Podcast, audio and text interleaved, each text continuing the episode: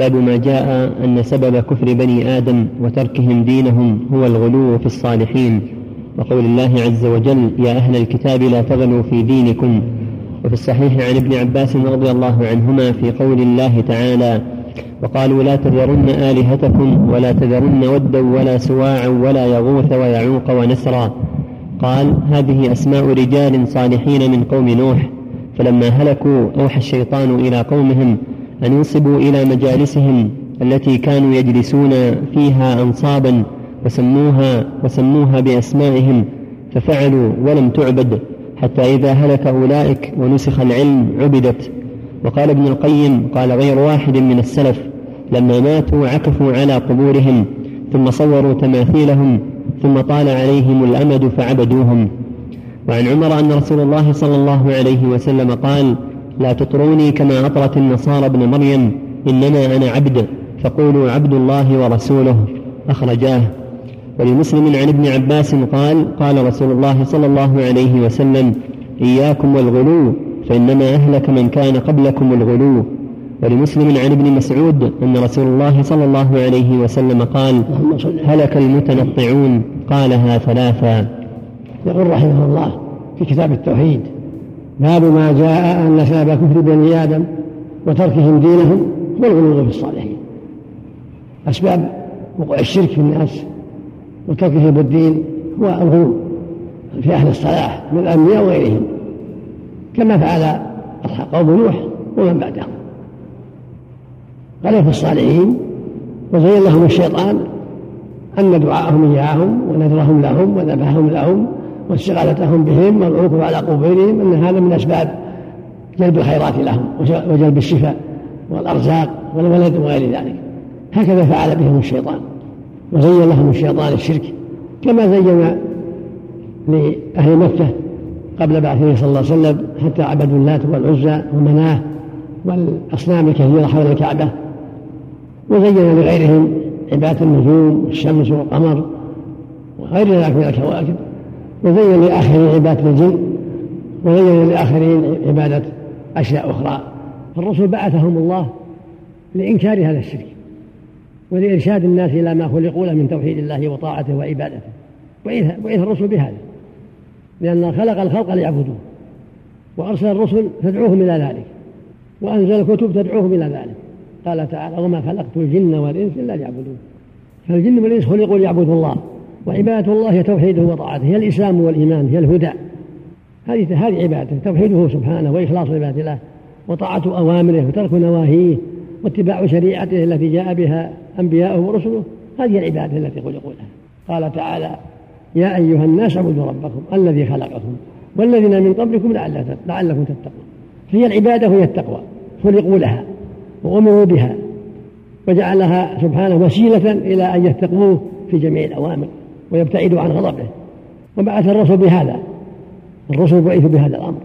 قال تعالى ولقد بعثنا في كل أمة رسولا أن يعبدوا الله واجتنبوا من أولهم نوح إلى آخرهم. كلهم بعثوا يدعون, يدعون الناس إلى توحيد الله وطاعته. وينذرونهم من الشرك بالله ومعصيته. كلهم من أولهم إلى آخرهم. قال تعالى وما أرسلنا من قبلك من رسول إلا نوحي إليه أنه لا إله إلا أنا فاعبدون وقال سبحانه واسأل من أرسلنا من قبلك من رسولنا أجعلنا من دون الرحمن آلهة يعبدون؟ لا استفهام إنكار لم نجعل. قال تعالى وما أمروا إلا ليعبدوا الله مخلصين له الدين حنفاء. قال تعالى ويعبدون من دون الله ما لا يضرهم ولا ينفعهم ويقولون هؤلاء شفعاء عند الله. أنكر عليهم فقال ولا تنبئون الله بما لا يعلم في السماوات ولا في الأرض. سبحانه وتعالى عما يشركون. لا يعلمون شريكا لا في السماء ولا في الأرض. والذي لا يعلمه سبحانه لا وجود له. قال تعالى فاعبد الله مخلصا له الدين ألا لله الدين الخالص. ثم قال بعده والذين اتخذوا من دونه أولياء ما نعبدهم إلا ليقربوا زلفى يعني يقولون يقولون ما نعبدهم إلا ليقربوا الله زلفى قال ردا عليهم سبحانه إن الله يحكم بينهم فيما هم فيه يختلفون.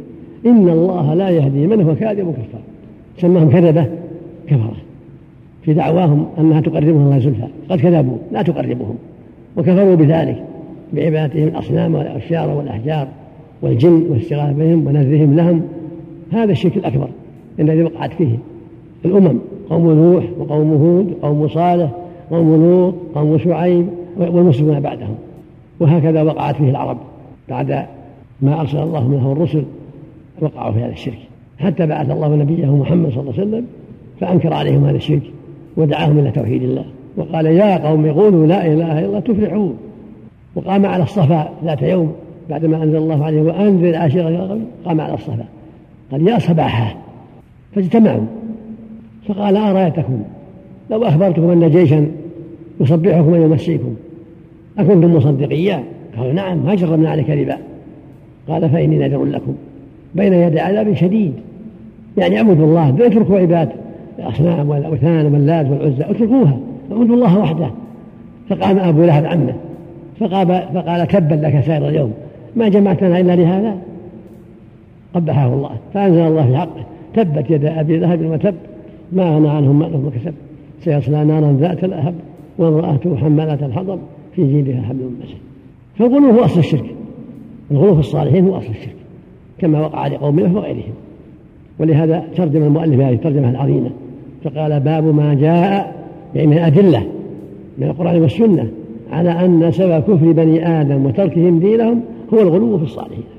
هذه هذه الأسباب. قال تعالى يا أهل الكتاب لا تغلوا في دينكم. أخبرنا أن نهى الكتاب وهو نهي لنا.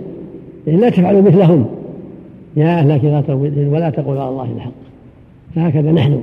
علينا ألا نغلو في ديننا كما نهى الله الكتاب علينا أيضا أن نحذر. والغلو هو الزيادة في القول أو العمل يقال غلو القدر إذا ارتفع الماء باب النار. فالغالي هو الذي يزيد في القول أو في العمل غير ما شرعه الله. هذا الغالي. والذي يعبد الأصنام أو الأولياء أو الصالح قد غلا. أعطاهم غير حقهم زاد لهم. الواجب محبتهم بالله محبة الصالحين محبة الأنبياء التأسي بهم في الخير. لكن إذا دعاهم وعبدهم فقد زاد قد غلا. ما اقتصر على الجائز الجائز والمطلوب أن يحبهم في الله وأن يتأسى بهم في أعمالهم الطيبة. هذا المطلوب يتأسى بالرسل والأحيار ويعمل بأعمالهم الطيبة. أما أن يدعوهم من دون الله أو يعتقد فيهم أنه يعلم الغيب أو أنهم يشفون المرضى هذا هو الشرك. هذا الذي وقعت فيه الأمم المشركة. في الصحيح في صحيح البخاري عن ابن عباس وهو عبد الله بن عباس بن عبد المطلب. إذا أطلق ابن عباس فهو عبد الله. ابن عباس بن عبد المطلب الهاشمي ابن عم النبي عليه الصلاة والسلام. أنه قال في قوله تعالى في تفسير قوله تعالى وقالوا لا تذرن آلهتكم ولا تذرن ودا ولا سواعا ولا, ولا يغوث ولا يغوث ولا تود ولا سواع ولا يغوث ولا يغوث. قال هذه أسماء رجال صالحين في قوم نوح. فلما هلكوا أوحى الشيطان إلى قومهم زين لهم الشيطان. قال لهم هذا رجال صالحون طيبين صلوا كصلاتهم وانصبوا اصبرهم وتأسوا بهم. يعني اقتدوا بهم حتى يصيد بهم من قبل من بعدهم أو يصيدهم في الآخرة. أسماء رجال صالح من قوم نوح قالوا رجال طيبين صوروا صورهم حطوها في مجالسهم حتى تذكروا حتى تذكروا أعمالهم. أتاهم من هذه من هذه الحيلة. قال إذا أصبتم صورهم جعلتوها في مجالسهم سنهم حاضرين حتى تأسوا بهم. ومقصود الخبيث أن يصيدهم في آخر الزمان أو من بعدهم فيعودوهم من دون الله. ففعلوا طاعوه زين لهم وطاعوا. فلما طال الأمد ونسخ العلم يعني ذهب العلم وانقرض العلم الذي علمه الصالح الأخيار دس عليهم الشيطان أن هؤلاء يعبدون يدعون يستغاث بهم ينذر لهم ففعلوا وقال غير واحد من السلف كما قال المقيم لما هلكوا؟ لما طال الأمد جاء, جاء من بعد من بعدهم وعبدوهم من دون الله عكفوا على قبورهم ثم صوروا تماثيلهم ثم طال عليهم فعبدوهم. هكذا عمل الشيطان يزين الناس الباطل بالحيل الكثيرة الشرك والزنا واللواط وشرب الخمر وغير هذا. يسعى في كل شيء من الباطل. يزين الشرك والمعاصي جميعا. إن الشيطان يقول سبحانه إن الشيطان لكم عدو فاتخذوه عدوا. إنما يدعو حزبه ليكونوا من أصحاب السير هذا قصد الحديث. وقال سبحانه ولقد صدق عليهم إبليس ظنه فاتبعوه إلا فريقا منهم هو ظن أنهم يتبعونه فاتبعوه. وبهذا نعلم أن ما يفعله الناس الآن في مصر والشام والعراق وغير ذلك من نصب الصور والعكوف على القبور أن هذا هو دين قوم هلكوا بسببه. هذا الشرك.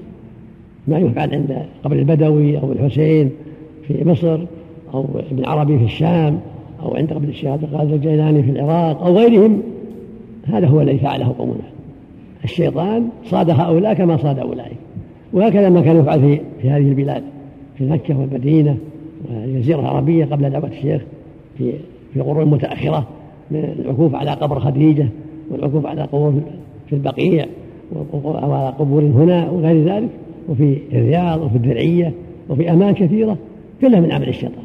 حتى أزال الله ذلك بالدعوة المباركة. دعوة الشيخ محمد والعلماء الذين ساعدوه وأوضحوا للناس الحق ودعوهم إلى توحيد الله وحذروهم من الشرك. فأزال الله ذلك بسبب الدعوة المباركة وبسبب ولاة الأمور الصالحين الذين نفذوا الدعوة من آل سعود الذين ملكوا الجزيرة ثم ملكوا الحجاز ونفذوا هذه الدعوة المباركة. وهدموا القباب التي على القبور وأزالوا أسباب الشرك. فجزاهم الله خيرا ورحمهم الله رحمة واسعة. وعن عمر رضي الله عنه عن النبي صلى الله عليه وسلم قال لا تطروني كما أطرت النسارى ابن مريم إنما أنا عبد. فقولوا عبد الله ورسوله. هكذا يقول النبي صلى الله عليه وسلم للصحابة لا تطروني. يعني لا تغلوا في مدحي الإطلاء الزيادة في الإطراء الزيادة. لما قال رجل أنت سيدنا وابن سيدنا وخيرنا وابن خيرنا قال يا أيها الناس قولوا بقولكم أو بعض قولكم ولا يستهوينكم الشيطان أنا محمد عبد الله ورسوله. فإذا قالوا إن محمد يشفي الضر أو يدعى من دون الله أو يستغاث به أو يعلم الغيب هذا الغلو هذا الشرك الأكبر. ولكن محمد عبد من عباد الله كالرسول قبله أكرمه الله بالنبوة والرسالة فهو عبد لا يعبد ورسول لا يكذب بل يجب أن يطاع ويتبع فلا يدعى من دون الله ولا يستغاث به ولا ينذر له ولا يقال إنه يعلم الغيب كل هذا باطل. أما في حياته فلا بأس يستعان به فيما يقدر عليه يستعان به في مساعدة الفقراء يستعان به في الجهاد في إقامة الحدود وهو حي كما يستعان بالأمراء وغيرهم في تنفيذ أوامر الله. أما بعد الموت لا. بعد الموت انقطع العمل. انقطع الموت لكن يصلى عليه والواجب اتباع شريعته. أما أن يدعى من دون الله أو يستغاث به أو هذا الغلو الذي نهى عنه عليه الصلاة والسلام. هذا هو الاطراء ولكن يصلى عليه عليه ويدعى له أن الله يجزي عنا أفضل الجزاء كما دعانا إلى الخير فجزاه الله أفضل ما جزى نبيا عن أمته. وصلى الله وسلم عليه وعلى آله صلاة وسلاما دائمين إلى يوم الدين. ولكن لا يعبد من الله لا يدعى لا يستغاث به لا ينذر له له ولا غيره من الأنبياء ولا الصديق ولا عمر ولا عثمان ولا علي. وما تفعله الرافضة مع علي وأهل البيت من دعائهم هذا هو الشرك. ما فعله الرافضة مع علي ومع الحسين والحسن وغيرهم هذا شرك. دعاهم إياهم واستغاثتهم بهم هذا هو الشرك الأكبر. وهكذا ما يفعله غيرهم مع أصحاب القبور في مصر والشام والعراق وغير ذلك من دعاء الأموات والاستغاثة بالأموات والنذير لهم هذا هو الشرك الأكبر. هذا عمل قوم نوح وقوم هود وقوم صالح وغيرهم نسأل الله العافية. ولهذا قال إنما أنا عبد فقولوا عبد الله ورسوله. يعني أنا عبد من عباد الله كما قال تعالى سبحان الذي أسرى بعبده. الحمد لله الذي أنزل على عبده الكتاب. وإن كنا يراد ما نزلنا على عبدنا عبد من عباد الله. خلقه الله كما خلق غيره. لا يعبد ولكن يطاع ويتبع عليه الصلاة والسلام. وقال صلى الله عليه وسلم إياكم والغلو في الدين فإنما أهلك من كان قبلكم الغلو في الدين. الغلو الزيادة في القول أو العمل هذا الغلو. حذر أمة من الغلو. قال إياكم والغلو في الدين فإنما أهلك من كان قبلكم الغلو في الدين. فبناء على القبور غلو وعبادتها من دون الله غلو والاستغاثة بهم غلو والنذر لهم غلو لكن بعضهم شرك وبعضهم بدعة. فبناء على القبور بدعة وسيلة للشرك. ودعائهم والاستغاثة بهم والنذر لهم هو الشرك الأكبر هو عين الشرك الأكبر. وقال في حديث مسعود رضي الله عنه يقول صلى الله عليه وسلم هلك المتنطعون هلك المتنطعون هلك يقول هذا الآن المتنطعون المشددون الغالون المتنطع الذي يزيد في الكلام ويشدد ويغلو والمتنطع والذين يغلون في القبور ويدعونهم من دون الله قد تنطعوا. ولهذا سماهم هالكين قال هلك المتنطعون وهم الغالون الذين يغلون في القبور وقبور الصالحين أو في الأشجار والأحجار أو في النجوم ويدعونها من دون الله قد هلكوا. هلكوا بالشرك. قالها ثلاثة يحذر من ذلك عليه الصلاة والسلام. فالواجب الاقتصاد وعدم الغلو وذلك باتباع الأنبياء واتباع طريقهم. وعلى واتباع خاتمهم محمد صلى الله عليه وسلم والسير على منهاجه والإيمان بأن الله هو المعبود بالحق هو الذي يعلم الغيب هو مدبر الأمور هو مصرف الأمور هو الذي بيده كل شيء سبحانه له الخلق والأمر. كما قال جل وعلا ألا له الخلق والأمر. فالواجب عبادته وحده طاعة أوامره وترك نواهيه ومحبة رسله ومحبة أوليائه والسير على منهاجهم الطيب والتأسي بهم في الخير لكن لا يدعون مع الله لا يستغاث بهم. لا ينذر لهم لا يذبح لهم لا يطاف بقبورهم هذا عمل المشركين ولكن يحبون في الله ويتبع طريقهم ويعمل بأعمالهم الطيبة ويدعى إلى ذلك هذا هو الطريق هذا هو السبيل. قل هذه سبيلي أدعو إلى الله على بصيرة. تدعو إلى الله لا إلى غيره تدعو إلى عبادة الله وحده على طريق رسولك وإمامك محمد عليه الصلاة والسلام.